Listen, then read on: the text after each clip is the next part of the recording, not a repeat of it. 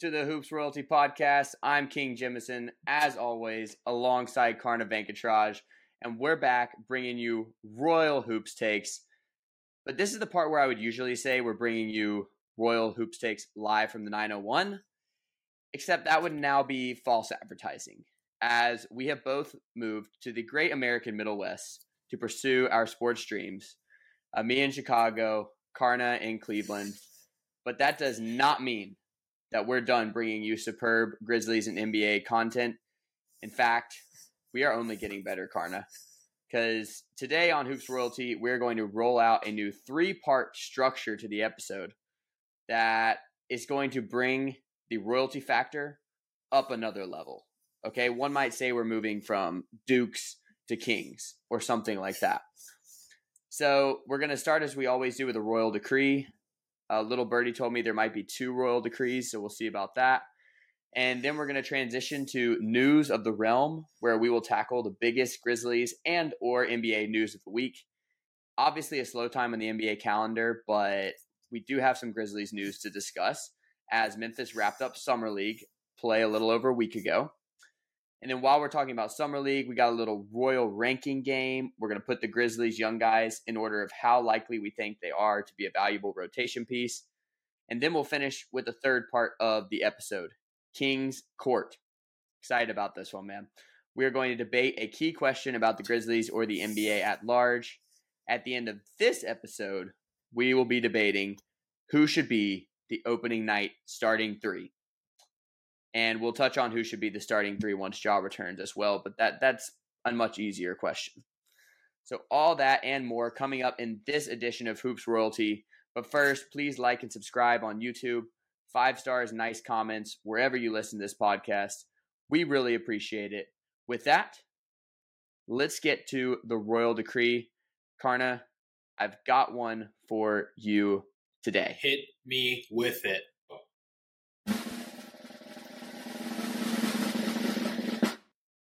See, you didn't have to do the drum roll. I had it ready. Yeah. My royal decree is Vince Williams Jr. needs rotation minutes for the Grizzlies. And I don't mean in the future, I mean right freaking now. This guy was only the number 47 pick in the 2022 draft, really an afterthought in that draft where the Grizzlies also got David Roddy and Jake LaRavia and Kennedy Chandler of all those guys, the one people were least excited about was Vince Williams. Except I think there's a world where he's the best. Okay. In eight regular season games for the Memphis Hustle last year, he averaged 17.9 points on 65% shooting from the field, 46% from three, and that's on two makes per game. He also pulled in eight rebounds per game, which is a 6'4 player that sounds really impressive. But here's the reason why it's not even that impressive. He's got a seven foot wingspan. This guy's got elite length.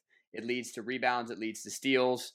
And then in Summer League, we got to see it on a bigger stage. He put up 13.8 points per game, 42% from three. Once again, eight rebounds, a steal and a half per game. And this is my favorite part. The Grizzlies went four and three in Summer League, right? Except they went four and zero oh when Vince Williams played. He missed some games with injury, but when he was out there, they were unbeatable. Listen, if he shoots like he did for the hustle, if he shoots like he did for Summer League, he is the perfect fifth guy. He can come in there, knock down open shots, rebound, generate steals, and all the while he doesn't have to have the ball in his hands. So let's see him out there. Karna, what do you think? Are you saying starting minutes or rotation minutes? Oh man, you're gonna paint me in that corner already. You said fifth guy. That's I'm crazy. saying that, that he's the perfect fifth guy to complete a lineup. Like, okay, for example, John Konchar is a fifth guy. He's not going to offer yeah. you much in terms of creation, but okay. he's out there to do the little things. He's the fifth best player on the floor at any time. Okay, exactly. But he yeah. fits in that regard. Okay, all right, yeah, I'm with you. So yes, I think a lot of the po- past podcasts we've talked about kind of this archetype that the Grizzlies need, which is like a three and D guy that can kind of locked down. And I, I see you mentioned he's at six four. He's listed at six six actually. Oh wow. Um, okay, so so I was looking yeah. at like ESPN. He, he may have grown, dude. Th- these kids are so young these days. Like Kuminga grew over, like so. It, it's very possible he grew two inches since he was like scouted. Yeah, that's So- not surprising to me because I've seen Yeah. this guy in public, and he is. Yeah. he looks like a big guy when you see him. Yeah, and also we'll start introducing this future podcast guest, Vince Williams Jr. Um, Someday. so baby. I mean, yeah, I, I think even if you extend back, a lot of the scouting reports I was looking at when researching for the podcast have this guy projected as a top tier. You know, his ceiling is a top tier NBA shooter. Right, he was he was shooting, I believe, in the low 40s at VCU. Yep. The guy can shoot. The guy has the physical tools to be a three and D guy. The question is, does he see those minutes this year when you have a guy like Marcus Smart that kind of not plays the same role because physically they're not the same.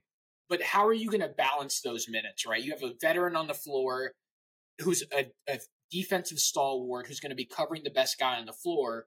I think if you are playing him in a deep rotation, uh, Vince Williams Jr. in a deep rotation, giving him some developmental minutes, I have no problem with your role decree. Where I start to struggle, especially with some of the newer guys, right? We're talking about Ziaire Williams, we're talking about David Roddy, we're talking about Jake LaRavia later on in the podcast. How does that guy fit? How does he fit in as a long term piece? Um, could he play his way into being a trade piece? Could he play his way into becoming a, a starter? Yeah, he has that potential. I'm sorry, not a starter, a, a rotation guy. Yeah, he has that potential. or a starter. It's- Come on, it's all right. You can say it. Okay. I won't.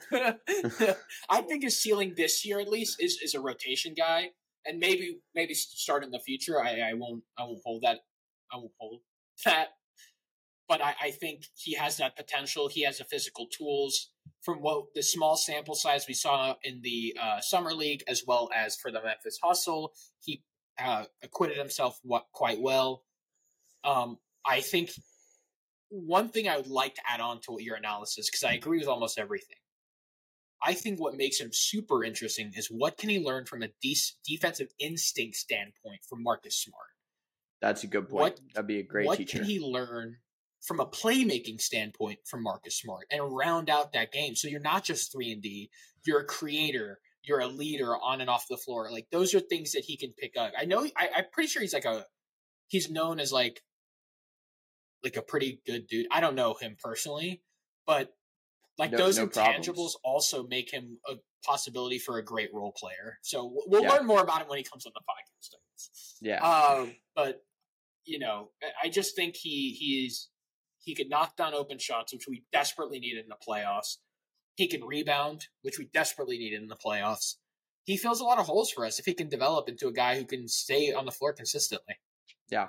So more on Vince later, but I, I hear Yeah. you may have a summer league royal decree as I well. have a slight royal decree, and it's Okay, crazy because he said you're. Hold on, hold on. Wait, let, us get this this drum roll there. Yeah. Okay, here it comes. I just want to say this: The King pushed back on me on this, and Vince Williams Jr. is a perfect reason why this could be a possibility. I think within the next three years, GG Jackson, and he's 18 right now. GG Jackson will play significant minutes for the Grizzlies in a playoff run. When I say significant minutes, okay, let's he will be in the rotation. All right. That is my argument.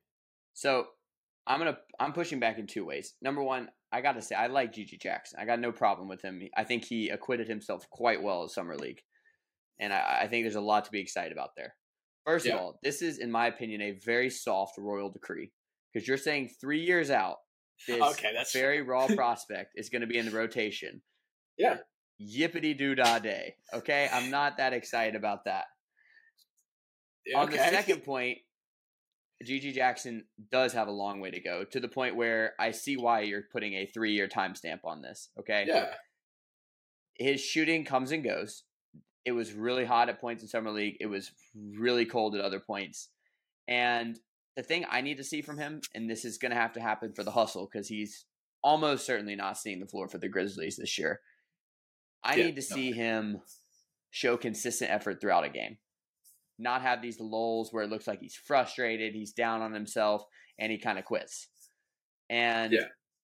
the the book was he was not a great locker room guy at South Carolina, and obviously he had shot selection and efficiency issues.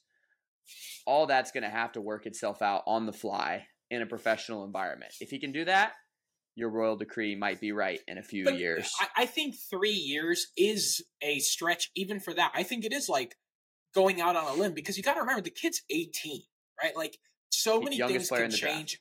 Yeah, he so many things can. Ch- Wait, Bilal is you mean the youngest American player? Because isn't like Ball like 16? No, I 19. he was the youngest player in the draft. Yeah, that's possible.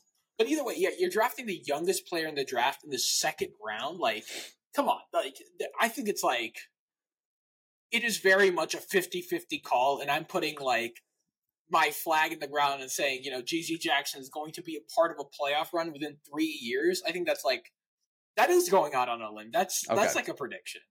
Um, There is no doubt he Yeah. was as good of a player as the Grizzlies could have gotten at the number 45 pick. absolutely. Yeah. Just was based a- off the summer league. Yeah, it was a home run. Um, and and there's a question is going to be: Does his mentality match up to his skill level, his talent? Yeah, and, and that's why you need to get him around guys like Marcus Smart, Derrick Yep. Rose. Like you got to remember, at South Carolina, he was one of the most highly recruited basketball players to South Carolina ever. Yep. They rolled out the red carpet, they dropped the NIL bag, but now when you walk into a locker room of guys, f- forget like Marcus Smart and Derrick Rose, like guys like Ja Morant, like. I'm hoping to see that leadership develop in him, and if it does by the time that GG Jackson's ready, like he's he now has people to answer to in the locker. He's not just Yeah. like some golden boy prospect. He's drafted in the second round. He kind of squandered his talent at South Carolina. Didn't really show up in any big way. We're drafting him based off of the talent that he had in high school and the potential raw talent he has. I, I, I it's it's you know we talk about inflection points in athletes a lot, especially with the Ja Morant discussion. GG Jackson is at an inflection point in his in his career. Right, it's going to Yep. be either an upward trajectory based off of raw developing his raw talent, or it's going to be a downward trajectory based off of well, it could be based off a lot of things, but it could be injury, it could be what's internally going on with him, it could be ego, you know, all those things. But I hope I hope it's the upward trajectory, and I trust the Grizzlies franchise to to kind of develop this guy. Yep.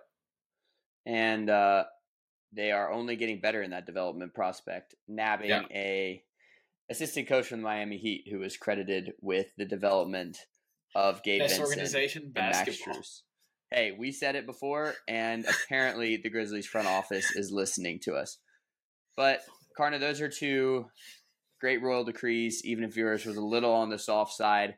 But let's now get to the news of the realm portion, and for that, we need those trumpets. So, news of the realm, Karna, in case you were sleeping under an NBA rock or you care about actual sports that are actually in their season right now, um, the Grizzlies played in Summer League. In fact, they're done with Summer League. And they went four and three across two games in Salt Lake City, five games in Vegas. Uh, they were undefeated in Salt Lake City, and then kind of an underwhelming performance in Vegas. weren't in contention for the for the bogus playoffs. But the uh, the two most productive players for the Grizzlies were Jake LaRavia, who averaged over 18 points a game, and Kenny Kenneth Lofton Jr. 17.7 points per game, seven rebounds per game for him. Then, of course, there was Vince Williams, the aforementioned X Factor. The biggest disappointment for the Grizzlies was pretty obviously David Roddy, who shot 26% from three. Yikes. Uh, 40% from the field. He averaged 13 and a half points per game and just didn't make the impression you'd want to see from a guy who got regular season minutes a year ago. No need to panic, but it was just concerning. And then, as we said, GG Jackson, the number 45 pick, youngest player in the draft, showed a lot of flashes, including scoring 23 points in the second game. Uh, as much as I push back on your royal decree, he he is going to be fun to watch, and he's going to be a reason to tune in to hustle games next year. So, Can I get so- on a soapbox for a minute? Just yeah, go minute. for it. I That's the nitty gritty of summer league. and we can add this to my roll degree or whatever.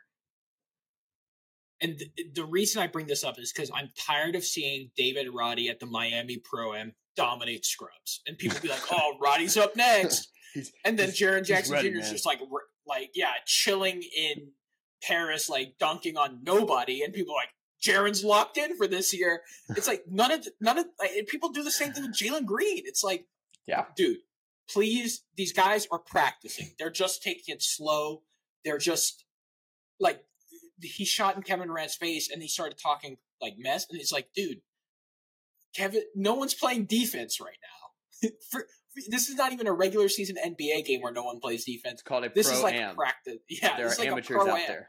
Yeah, I was so being like, dude, he's next up. It's like Hoop Central. No, he's not. I don't know how much Roddy's agent paid you to say that, but like eh, maybe he is. But this is not an indication that he is. Like yeah. this is like I'm not gonna say project anyone's performance, but I am getting angry with people projecting their performance based off of like practice or scrimmages or like a 24 hour fitness run. Like it's just not conducive to what goes on in an NBA basketball court. I love I'm the sorry, 15 continue. second, the 15 second Twitter clips. You know, like you said, Jaren, like making a couple spin moves on air, dunking, and they're like, man, Jaren's locked in. Big leap coming. So, I was, I was like, literally so angry. I was like, if cool. he couldn't do that before, the, the stuff that people can do at an esports gym, then we have a problem. We have a different yeah. problem, right? Like, if this and it was like locked in, Ziaire Williams taking open jumpers, and you're like, he's making progress. What? I would hope. Yeah, I would hope yeah. he would hit open jumpers. I mean, listen, I'm glad these guys are practicing and not yeah. doing nothing. And and they I loved Jaren's appearance at Summer League versus the Lakers. This guy yeah. cared about his teammates and was also obviously having a fantastic time in Vegas. Yeah. But miss me with the with the 15 second yeah, clips. And and my point isn't that the leaps aren't coming. It's that these are not this is not a data point to say that the leap yeah. is, uh, the yeah. leap is coming. Let me ask That's you a, a quick point. question before you jump into your point. Uh, and I'm sorry to throw us off a little bit, but No, go for it. I want to get your thoughts on Ziaire Williams not playing in Summer League. What do you think? I know there was some Twitter controversy on it. I know people were like, "Why are you walking away from doing Summer League?" I just wanted yeah. to get your thoughts on him. You know, he's a Stanford guy. Just wanted to see what your thoughts were. Yeah, um, I mean, for Stanford basketball, it's still a high point because there's there's not a lot going on there at this point. But um, th- when it initially happened, I thought there was some fun speculation that they're holding him out because they're putting him in a trade. And I was like, ooh, we're gonna do something else.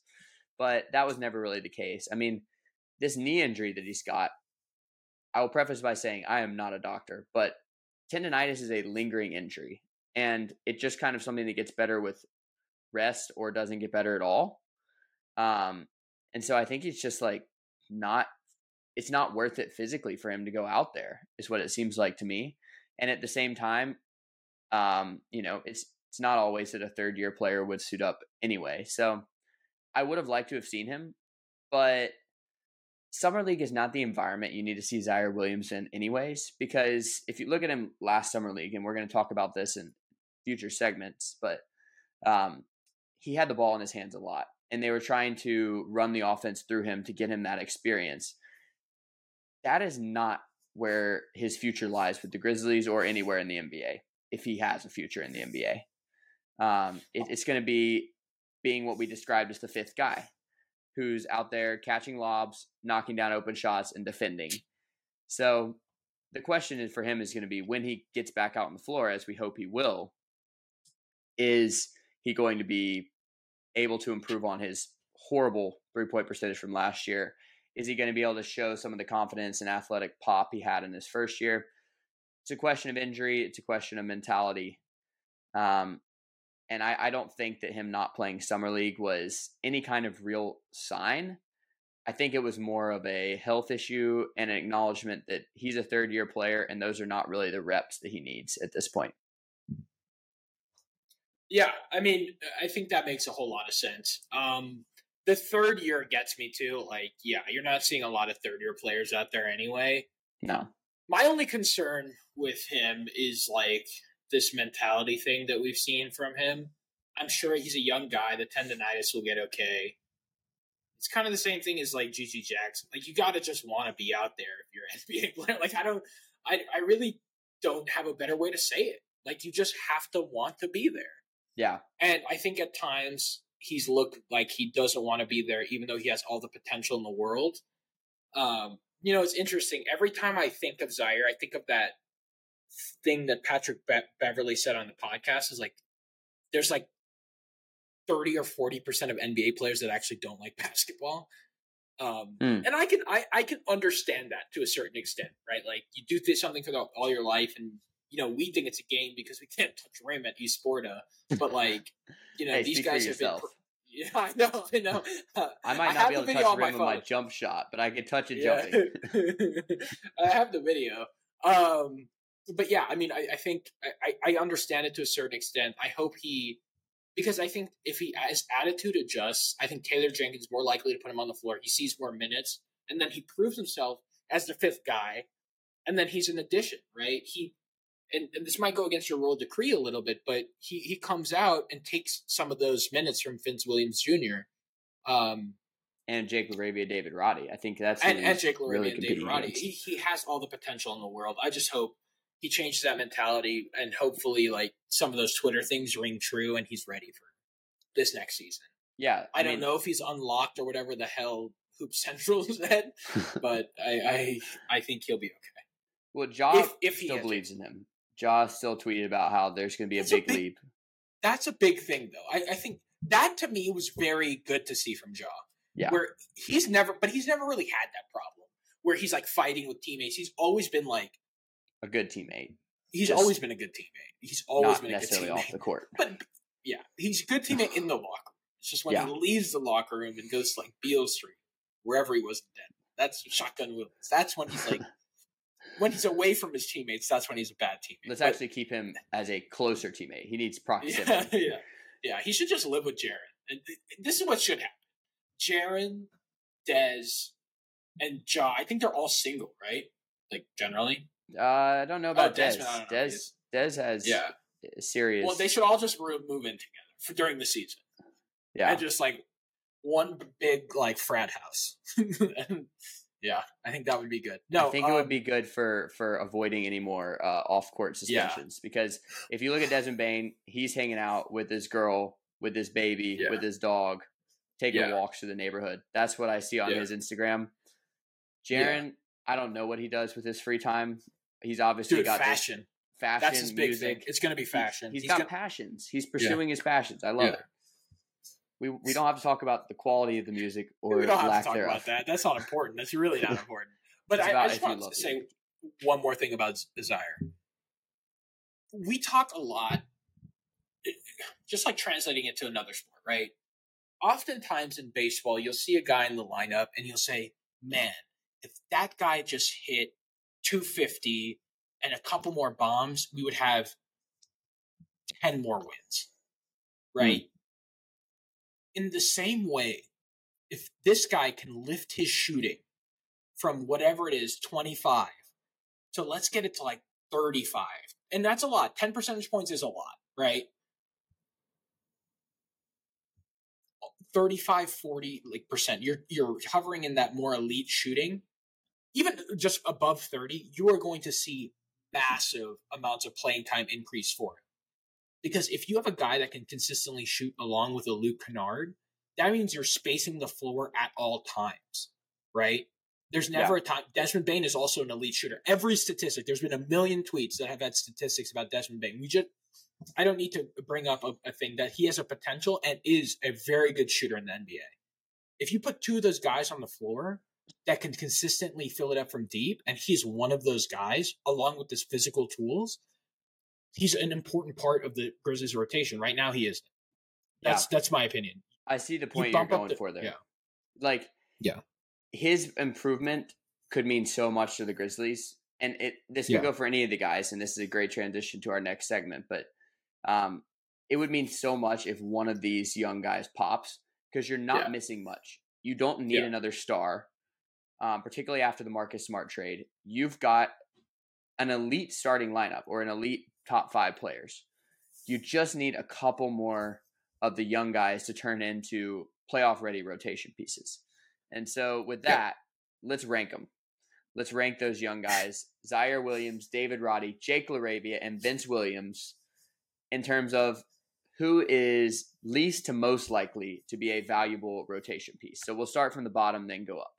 So of those four guys, Karna, Ziaire, Roddy, LaRavia, and our boy Vince. Who do you think is least likely to be a valuable rotation piece for the Grizzlies? Who are you most out on?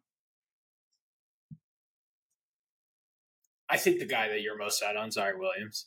Yeah, that's my number four as well. And it, it's we're probably prisoners of the moment because yeah, he's got the he's got the most is scary too. Yeah, so It's in his me through- knee, right? Yeah, it's in it's in his knee. Dude, that's like because that what it can turn. I'm not a doctor either. Let's start there. But like, I feel like when you get to knee, you start talking about cartilage and like with Lonzo Ball, you kind of see something similar, right? He he has knee issues as well. Yeah, more severe, but still similar idea. More severe, lingering. but dude, this is how it starts, man. Yeah. Because at least from what I know from physical therapy, very little, very little. Because I just do the stretches and they tell me to shut up and do the stretches, so I do them. but what happens is like when you, especially when you're a high level athlete like they are, you start compensating differently. I don't Yeah. want to make a like a determination like I'm a doctor, but I will. I'm a data guy, so I understand this. The length of time that this has bothered him is what's concerning to me that, that where it's like true. it's it, it seems like it's been cons- like concerning for a very very long time did it bother him at stanford too no, but he is didn't why he play a lot of games at Stanford. So Yeah. he he had a couple of deaths in the family. It was really tragic. yeah and he it was during COVID, so he stepped away from the team. yeah But that wasn't just like a go to the funeral, spend some time with your family, come back, and you're immediately reintegrated. He yeah had to go through quarantine. So yeah he appeared. So let- in call that a wash. games. Let's call that Yeah, a that's wash, a wash, right? Like, so that, yeah, that- I don't think he had call that a injury issues Yeah. at Stanford. but i think it's still pretty concerning for how long he's been out look it's really interesting this question because in a lot of ways this is actually like a very good problem to have because all these guys can turn into very good players. Like they, They all could. have potential and physical tools to be good players and i think he does. So you know once the efficiency if if he's a guy that can be four but we could be having this conversation next year and he could be one Easily. so yeah, so that's that's something, and and in that case, you know, maybe you bump him up to three, maybe bump him up to two, but as it is right now, I can understand why you put him at four. If Yeah. I was making this list, I would push back, maybe put him at three, okay. and, Well, and move David Roddy down, or or So- Vince Williams Jr. just a couple numbers on Ziaire before we move on to number three. A couple concerning things from last year. His field goal percentage went down from 45% to 43%, also on, on lower volume. Um, his three point percentage really plummeted from 31% to 26%. And he's only averaged 2.1 rebounds per game his first two years, despite being 6'9, and some say like 6'10 last year in summer league we got excited about him because he averaged 22 points per game but look a little closer he did that on 22 shot attempts 20% from three and despite high usage he was only putting up 2.2 assists per game. And like you said the lingering tendonitis is is the big question. I mean his chance to move up this list and be, become the number one guy that i think his talent would say he should be depends on health and depends on the shooting stroke coming back. But let's go to but- number another guy who that- who needs to improve the shooting stroke too. One real quick thing on Ziaire Williams, if he can get back to that post se- or postseason or late season rookie year, Yeah, that's where you want to see him. And we know he has that potential. So, in my opinion, actually, I'm going to push back on you, actually. I'm moving Ziaire Williams a little bit further up. okay, yeah, you could do that based on game two versus the Warriors in last year's Yeah. playoffs, 2022 playoffs alone, because he Yeah. was like the third best player on the court. Yeah. He was really good. So th- there's right, definitely at three, positive positive Yeah, things for to sure. look at in Ziaire's resume, but not enough. So number three on this list, and again, we're ranking who is most likely to be a valuable rotation piece. So second to last for me is David Roddy. Where where did you have Roddy ranked? I think I had him four. Okay, so with David Roddy, first of all, I gotta say I love his energy. No, no, sorry. I had, I'm, I'm sorry. I'm looking at the list wrong. I had Vince Williams Jr. at four. Continue. You had Vince Williams Jr. for okay. Well, I had Ziaire for David Roddy 3 Mhm. and I hate doing this because I think his fourth quarter against the Mavericks back in March was my favorite moment of the season. the way he brought them back single handedly with his energy was inspiring. And I also might have been going through a stomach bug myself and needing something to pick me up. David Roddy picked me up. And he plays hard no matter what. But the problem is, similar to Ziaire, he's got really tough shooting numbers so far 43% from the field last year, 30% from three, was worse in the playoffs. Did not get better in Summer League, as I said. He shot below 30% from three in Summer League.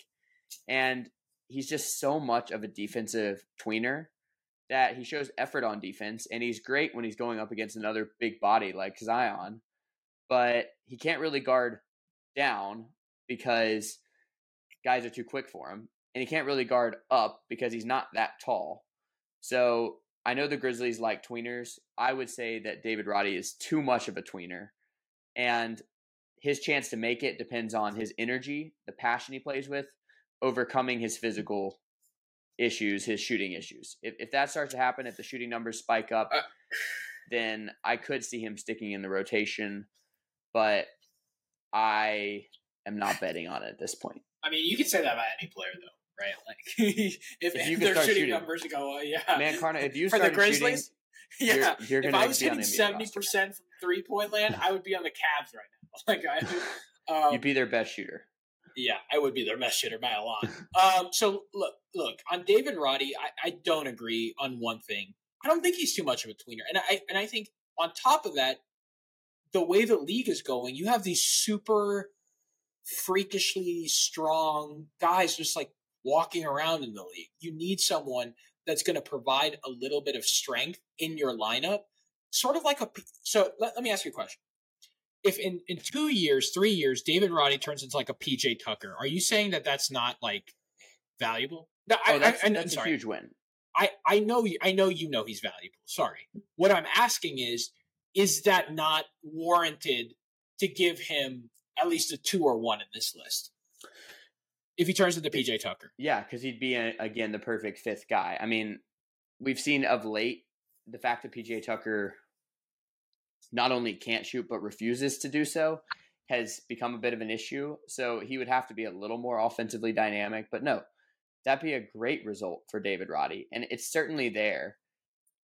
The The thing he's got mm-hmm. going for him is that for all of the shortcomings that we've described, he seems to be an even better teammate.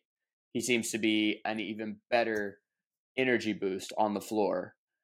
So, yeah, if, if he can just hit 35, 36% of his threes and find a defensive home, you know, consistently be able to guard his position, then yeah, he could definitely stick and be like a PJ Tucker. But we also haven't PJ seen Tucker, rebounding from him. That's true. PJ Tucker is 6'5, 245. David Roddy 6'5", 255. Yeah, and and he pushes the people out of the way. That's for sure. He's a strong body to have. I think he provides a lot of value. If the Miami Pro Am does us anything, he's going to be LeBron next year. No, I'm just kidding. Uh, I, I, you know, I think you're right. Like he shoots thirty percent right now. I, I comp him to twenty, like the, those good rocket years that PJ Tucker had when he was shooting a, a little bit above 35%, right? Like mm-hmm. in 2018, 2019, he's shoot, uh, PJ Tucker's shooting 37%. That'd be solid. Yeah, in the next year he's shooting like, but you, you remember, I mean, these this is like low volume corner threes because that's all he shoots. Um, you know, in the next or the year before that, he's shooting again thirty seven. In those Raptors years, he's shooting forty percent. Like, I, I just think if if David Roddy improves his stroke even slightly, right, I, I think he's a PJ Tucker PJ Tucker archetype, and that's something that anyone is going to need, especially guarding these super freak athletes that are coming into the league. You need to put a body on these guys. Like David Roddy has a body. He is David. Exactly. The body Roddy. So, so that's my point. As far as like usefulness on defense, the instincts aren't always there. I won't lie, but I, I think that the the issue is as David Roddy, I, I, think having him so low on the list is that David Roddy can produce into like a PJ Tucker type that is instrumental on a conference finals or even finals run because he's defending this either first or second best player on the floor. And I think if he can give us valuable minutes, just like he did with LeBron in the Lakers in the Lakers series, he's a very, very valuable piece to have. I hope you're right because of all these guys, the one who I just like the most, who I like watching play, who I like uh, just his general vibe, it's David Roddy. I mean, he has an incredible yeah. vibe. And uh, it would be a great story if David the Body Roddy sticks in the rotation and uh, proves that guys who look like linebackers can make it in this league. um, but I have him at number three. And then that at number two, a guy we've discussed at length, I have Vince Williams. You had him at number four, so let me make my case first, and I can, I can, and then you can push back. For Vince, obviously, I'm very much on the bandwagon right now for this guy who's an admittedly long shot project. I mean, he was a, a second half of the second round pick. And yes, he currently has a 30% NBA shooting percentage in, in his time at the Grizzlies. 14% from three because of a nightmarish one for 14 performance from deep in the regular season finale at OKC. That was otherwise meaningless besides uh, Kenny's 40 point game. Um, but, anyways, Vince does have the shooting acumen. He shot 41% from three in his junior year at VCU, 39% in his senior year on pretty high volume and at the same time was also pulling in 1.6 steals per game, six rebounds per game with that length. And then when I was just watching him at Summer League, I love the way he sets his feet as a shooter. It's obvious he's been studying and working on his shooting footwork, and that paid off as he shot over 40% in Summer League. And he just has a knack for getting his hands on loose balls. That is the opposite of the other Williams on this list, Ziaire Williams, who is comically bad at rebounding and generating steals and anything to do with picking up loose balls. Vince, he can do those things. He has a knack for getting his hand on the ball and pulling it in for his team. He also keeps the ball moving. He does not sit there and dribble. He's not trying to do things off the dribble. If he doesn't have a look for himself, he's kicking it to a teammate. I saw multiple plays in summer league where he would get a steal or get a rebound and immediately push it up the floor.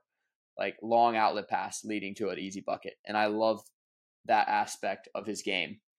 So considering the grizzlies will always have four more talented players on the court than vince williams they just need someone to knock down open shots defend keep the ball moving get rebounds. That can be vince williams his skill set may not be the most talented of these guys but the reason I have him at two is because he could be the best fit. Now tell me why I'm why I'm dumb. I mean, he shot thirty percent from the field. okay, he barely played. I, I brought that up as like the the anticipated counter argument. Yes, I know. No, I, no, and I'm being facetious because like it's small sample size. I get, it. I get, it. and he looks it from an eye test. But he's admittedly a long shot. Yeah. Eh, these guys that we're talking about, I mean, LaRavia, was LaRavia got injured last year or senior or his last year of college? He was injured last year. He didn't play a he ton. was injured last year. Just various yeah. things, yeah. Yeah, yeah. I remember back being like one of those things. Anyway, look, can he be a rotation guy? Yeah, that's a ceiling that we talked about. Do I think he'll probably be like that? I don't know. I really don't know. And I don't I, I think of these guys, there's these guys, David Roddy, Ziaire Williams, Jake LaRavia, lesser extent, but the, at least Ziaire Williams and David Roddy, whether it's attitude issues or just a lack of foot speed, these guys have proven that they can hang with NBA players. Vince Williams Jr. has not proven that to me. Like the only way to prove that is to step on the floor, given the chance by the front office, and go out there and ball. And he just hasn't done that. So let, like let's that's why like we we are looking at peripherals. I didn't say that right, but like Close. we are looking like yeah ancillary kind of data points to say create this picture of what this guy might be. David Roddy and Ziaire Williams have real data points, right? Like Ziaire Williams balled out in a series, and David Roddy was up against one of the best basketball players in history during a series and holding his own. Like these guys can do it night in, I won't say night in, night out. No, I don't say say that. they can do it like once or twice a week, maybe. okay, who who shot better in the playoffs last year, Dillon Brooks or David Roddy? Probably Dillon Brooks. It, it was Dillon Brooks, and Dillon Brooks that- shot so badly that he got fired. But we're They talking about something go. different. The reason Dillon Brooks was fired wasn't because his percentage was bad. It's because he didn't give a da- dang about his percentage. It's because he didn't care about his percentage. He was letting that thing fly no matter what. David Roddy has like the sense to be like, okay, I'm like, I'm down horrendous. I'm one for six. Like, I'm not shooting anymore. Dillon Brooks is letting that thing fly no matter what. Trust me, I'm very excited these are Rockets. Are oh, Rockets. Oh yeah, Um, can't wait yeah, to see him play but- over Cam Whitmore. It's gonna be great for the future of the I- franchise. I will lose my mind. Cam Whitmore balled out in the. Anyway, No, he's that's not the good. point. Yeah, I, I think my point is like, look, these guys have proven that they can do it on the NBA level. I think Jake LaRavia in his small short time in the, at the NBA level did pretty well, showed some flashes, and then they balled out in the summer league. Like I'm much more high on those three guys. That's why I have Vince Williams last. Okay, well, let's get to the last guy that we have not talked about much today. My number one is Jake LaRavia. And if this was based on his rookie year alone, it would be a tough case to make. But the reason why I have him number one in a nutshell is that he has similar attributes to Vince, and yet he has a higher ceiling. So, some numbers for him Jake shot 34% from three last year for the Grizzlies and that's not great, but he was taking a lot of tough attempts. And then in the G League, he averaged 19 points a game, 36.4% three point shooting on very high volume, pulled in five rebounds per game as well. Then it kind of went back down to 32% at Summer League, um, but he was taking ton of shots, including some questionable shots. They were obviously telling him, Jake, let it fly anytime you touch the thing. So I, I'm not taking too much away from that because you know if if you were to put Vince Williams, David Roddy, and Jake LaRavia in a shooting contest, um, even if Jake LaRavia's percentage was quite a bit lower than Vince's in um, summer league, I still think Jake might win because the attempts he was taking had a much higher degree of difficulty. But he's being billed as a shooter, and he hasn't really been a great shooter yet, except he's doing the other things well. He averaged six free free throw attempts per game, hit 81% of those free throws, um, averaged the most free throw attempts per game for the Grizzlies, even above Kenny, who's such a handful in summer league. Um, he's got a herky jerky style. Like it doesn't seem like he should be able to get past guys, but he does. Before you even get into this, you're painting a picture, a familiar picture. Go ahead. Yes, it, it is reminiscent of a Grizzlies nemesis who just got the bag named Austin Reaves. Okay, and not just because they're both white. First of all, both of them are thought of as shooters, and they're really not that great of shooters, but they do the other things well, including get to the free throw line. As annoying as that is, it is a it is a skill in this modern NBA. I wish it wasn't, but it kind of seems like Jake LaRavia has that in the bag, and if he does, his 6'7", 235 pound frame is going to mean a lot because he was getting to the rim at will in summer league. And that's Um, yeah. that that was the most encouraging thing to me because I wish the shooting was better, and ultimately he's not going to stay in the rotation if he can't shoot above thirty five percent because so much of his shot diet is going to be from three. But the fact he can get to the rim, get to the free throw line, and also mix it up a little bit on the boards, add something with his size defensively, there's a lot to like there. And before injuries, he started the season ahead of David Roddy on the rotation last year. So there's there's data already to say the coaching staff might like him more. It is a question of he got hurt and Roddy seized that moment as Roddy's uh, prone to do. But I'm I'm betting on him. The, his skill set is what the Grizzlies need. Knock down open shots, create a little bit off the dribble, defend and rebound. Um, the question is, can he get healthy and can he actually be the shooter he's supposed to be? Yeah, I mean, I, I agree. He only played 35 games last year, only got 11 minutes per game on Yeah. average. I mean, look, like, he has a ways to go. He has a lot to learn. 6'7", 235 is a big thing. Like, if you're able to get to the cup at that size, you're able to do a lot of different things in the league and be really versatile. And Yeah, he put somebody in ways. the basket. He he he had a Yeah. nasty dunk in summer league. I was And if he can come up with like a mini post game, maybe Mhm. um, or something like that. You know, we're talking about a player that can has a lot of assets to score in a lot of different ways. Um, do I think he should be number one on the list? Yeah. One thing I will say about this list is too, he number one on your list? yeah, dude. The only thing that changed about your list is I I dropped Vince Williams down to four So you bumped had everyone up. You had LaRavia, Roddy, Roddy, Ziaire, Vince, and I Yeah. had LaRavia, uh, Vince, Roddy, Ziaire. Okay. Yeah. Yeah. I, and like if I was probably doing this list again based off of my logic with Vince Williams, you could put like those two guys last, LaRavia and but just based off what I see at the at the summer league, he just looked different.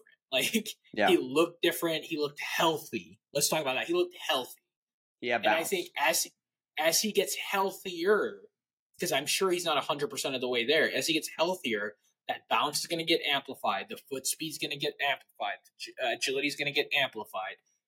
I think he's. good. I think he'll be good. I, I think if you look at some of the uh, his college stats too, they point to him potentially being able to improve as a shooter. I think he has a lot of uh, good attributes, especially in this league. If they start cutting down and start calling flopping, then we might be talking about something different. like I don't know, like I, like the Austin Reeve archetype, where it's gonna like, because I think I, I think the consumer and the fan is getting kind of tired of that, yeah, I certainly. especially with how blatant it was in the Grizzlies Lakers series. I think there's gonna be some like retribution, for, not retribution, but like just reconsideration of how we call like how they call files in the league. But either way, I think he has the ability to get to the cup, which is important. Uh, so yeah, that's that's important. So we've ranked the young guys. All the only person we disagreed on was Vince Williams. Uh, my list was Jake LaRavia number one, Vince Williams number two, Roddy number three, Ziaire Williams number four. You also had Jake LaRavia number one, and then you had Roddy and Ziaire two and three with Vince in the basement at four. So we shall shoot. We we will revisit those lists in the start of the the season to see how the Grizzlies coaching staff feels about where these young guys are. But now let's get to our last segment, the King's Court. And for that, Karna, we need to hear the gavel of justice. Order in the King's Court. It's time to have a debate. Based off what we've already talked about, Karna, who should be the opening night starting three for the Grizzlies? Starting three, starting five. the starting so so we know that it will be Desmond Bane, Marcus Smart, Jaren Jackson Jr., and Steven Adams, assuming that he's healthy, which he should be. Oh, okay. So who's, the last guy? Yeah, who and by? I mean the starting three, who is basically the the small forward. Oh man. See, that's such a hard question to answer. And my answer, Answer it. Don't be afraid. my answer, and this is gonna suck to hear for you.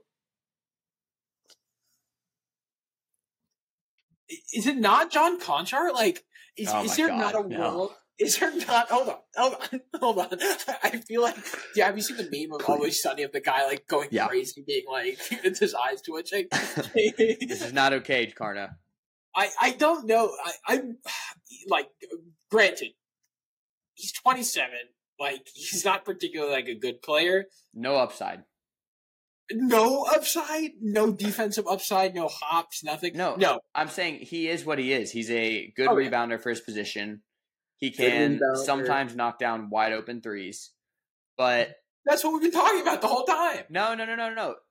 He's got he's does not have defensive acumen, and of all the other guys you could have picked, they all had the potential to get better. No, my my I don't real. see it with John Konchar. I was just looking at the ESPN thing. I, I don't actually. It's David Roddy, in my opinion. Um, I, I'm taking Roddy, even though LaRavia is both one on our list. Wait, so hold on. You're just gonna say you, it is not Konchar for you anymore. No, no, You're it's not walking back. I was just joking. I just Oh, okay. like the fact that he blocked AD. I think we all kind That of was awesome. left that moment, but it was freaking cool. Anyway, no, I'm taking uh, David Roddy. David Roddy's my Okay. answer defensive versatility, a true small forward.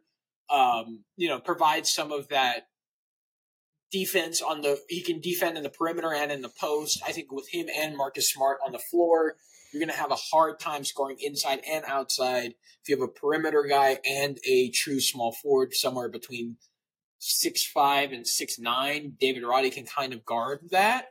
So I'm taking David Roddy. I think de- we prioritize defense until Ja comes back. I think you have enough scoring on the floor with Desmond Bane and, and uh, Jaren Jackson Jr. So that's who I'm taking. I'm taking David okay. Roddy, and he can he can spread the floor. He can. Can he? I think that, you can make an argument that like LaRavia could spread the floor a little bit better, and he's six seven. But I mean, Roddy's a better defender. He's stronger. He can he can defend a lot.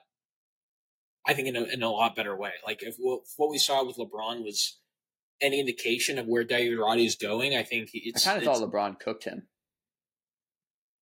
He didn't cook him. He did Dillon Brooks many times, but he did not. He did? Yeah, I, dude. He did he, not cook Xavier Tillman. Yeah, he, he did not. not cook Xavier not, Tillman. He did not. So maybe Xavier Tillman's the answer. You just do Twin Towers type stuff with him and uh, Steven Triple Towers. That'd be the slowest.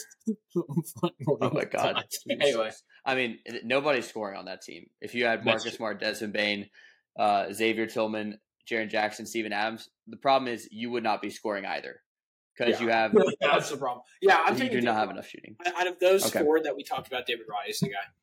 In well, my opinion, there's okay. So I am going to stand by my ranking and put Jake LaRavia, even though David Roddy is the more likely answer because of how he finished the season ahead of LaRavia. If training camp goes LaRavia's way, he could overcome that deficit and and be the sure. starting three. Um, his shooting should absolutely be better than Roddy's.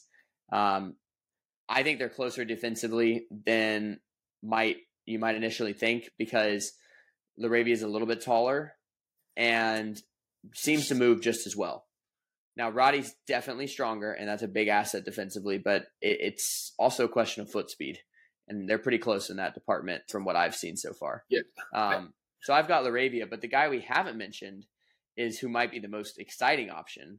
I'm going to tell you why I don't think it should be this guy, but what about Luke Kennard? Why not just go three guards and have my argument. Be? Yeah, I, I, was looking at that. You better hope he shoots like a 50, 60% that game because I'm sorry, bro. That can't, that he's just, you need someone with strength that can defend. Like Marcus Smart can't do, he is a great defender. He can't do one on two, right? Like, come on. I'll, I'll put this out there. Luke Kennard will play more than whoever the starting three is. If it's not oh, Luke yeah, Kennard. 100%. I think Luke yeah. Kennard should play 30 minutes a game this season. I would I mean, love to see him. I think be the fifth or sixth guy. Yeah, you, he, yeah. he was not getting destroyed defensively last year.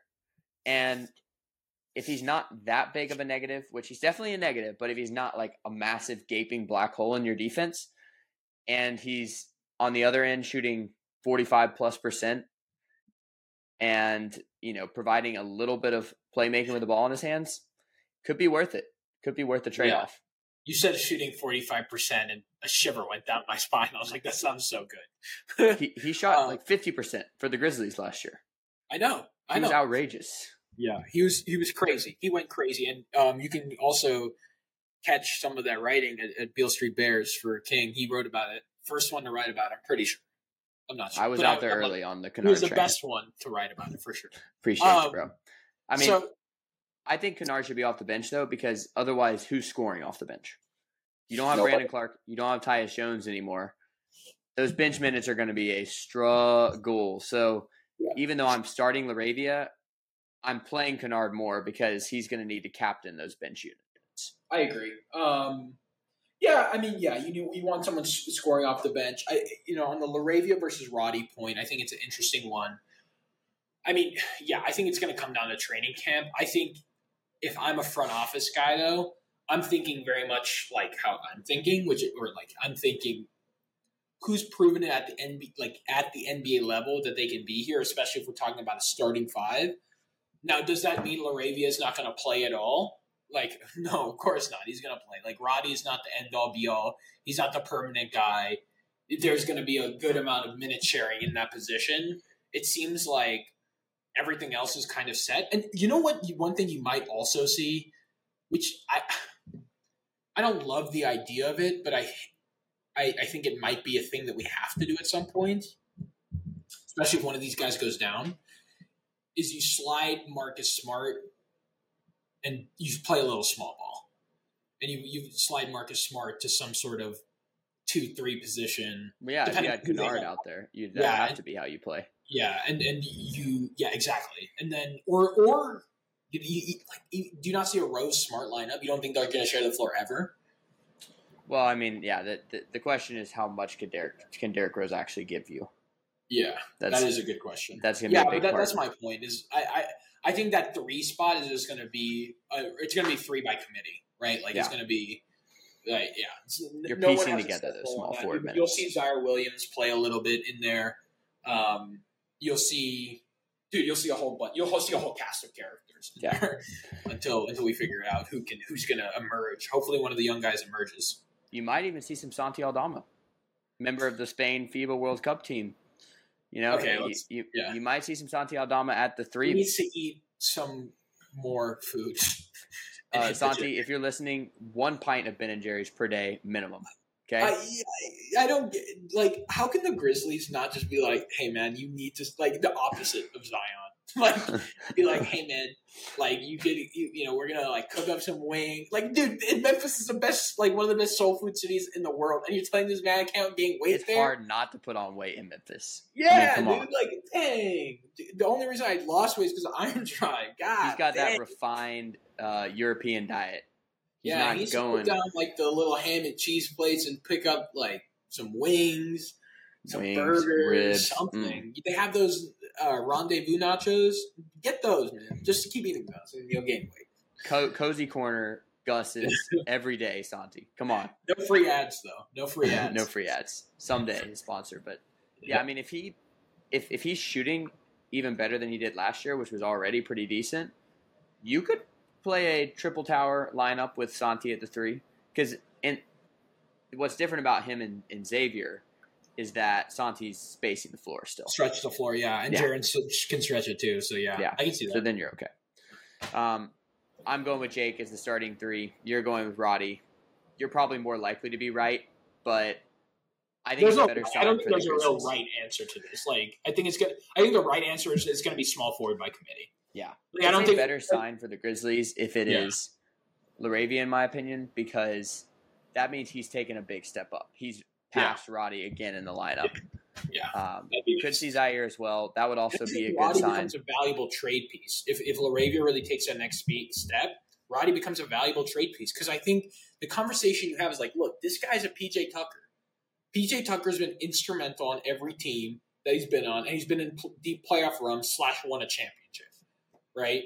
So like, like he he has the opportunity to become a really really important role player. Roddy does if honestly, if he if he dropped a little weight and got like more foot speed under him, I think he's like really, really has the potential to to do some great things. I think he's going to do some great things for the Grizzlies this year. Um, the best case scenario is that all four of the young guys we discussed take a big step up, and you have a problem on your hands. Yeah. The worst case scenario is none of them are ready to play. You're forced to start Kennard, and your bench is an absolute but even that's dumpster like, fire. Yeah, it is. It's, there's a chance for that. I don't think it's going to happen. Um, can I talk about one guy though? Let's talk about one guy. What about okay. Lofton? Why are we not talking about Kenny? Kenny I know we haven't given Kenny enough love. Great summer league again, but we already know Kenny can bully people in summer league. Because he was built to be a summer league monster. Um, he should play this year. The problem yeah. is, if he were like he is a better player right now than any of the young wings we discussed, easily. But he's yeah. buried on the depth chart because he's not he's playing not over Jaren. He's not playing over Steven. Yeah. I don't think he's playing over Xavier or Santi either because Santi's already proven it offensively. Xavier has really proven it defensively. He's an awesome defender. So it's on Kenny to get to the point where he is not a defensive negative because as a big guy who can score, that's great. But are you just giving it up on the other end? Yeah. Yeah, you're right. I, I would love to see him take a leap this year, and he should play. It's just I don't know. Whenever we play the Spurs, you got to bring him in. He's dropping fifty on that boy. That boy Hey. is skinny. Too skinny. Is going to have a tough time when Ja comes back, and he's got Ja trying to go over him, Kenny Can I to go show you through the him. tweet of Ja Morant? There's so many of them, but like trying to dunk on Wembanyama. It's just a guy jumping into a crowd of people. He he is insulted by the fact that Wemby dares to be in his division. It's true. It's true. He's I'm, I'm worried about Ja cooking the Rockets too. Honestly, when he comes back, I think Ja's gonna have a big season. Jaw always I- cooks the Rockets. I think I think he's gonna have an F. Well, everyone cooks the Rockets. Dame dropped seventy one on us. Um, so like he's gonna have a big fu season. I think this is the fu Ja season. But we can We talk can- about we that can hope. podcast. Yeah. Well, I will declare the Kings Court is out of session. We have we have come no closer to determining the starting three because sadly the Grizzlies have not come to their senses and put us on the coaching staff. But we're betting either LaRavia or Roddy. We're hoping for a lot of Kennard off the bench. But Karna, that's it for me. You got any more thoughts? That's it. But I, I do want to say one thing. I, I forgot to mention the 901 tattoo. Every royal take that I make is from the 901. Baby. Okay. Yes. It is it is straight from the body of a man with 901 etched into his skin forever. Sure. You'll never regret that, I'm sure. I won't. I have no regrets about it's a great tattoo. I just forget that they're. That's it for Hoops Royalty, though. Thank you so much for tuning in to these Royal Hoops takes. We hope you enjoyed the new Royal Decree News of the Realm and King's Court segments. We look forward to bringing you more Royal Hoops takes.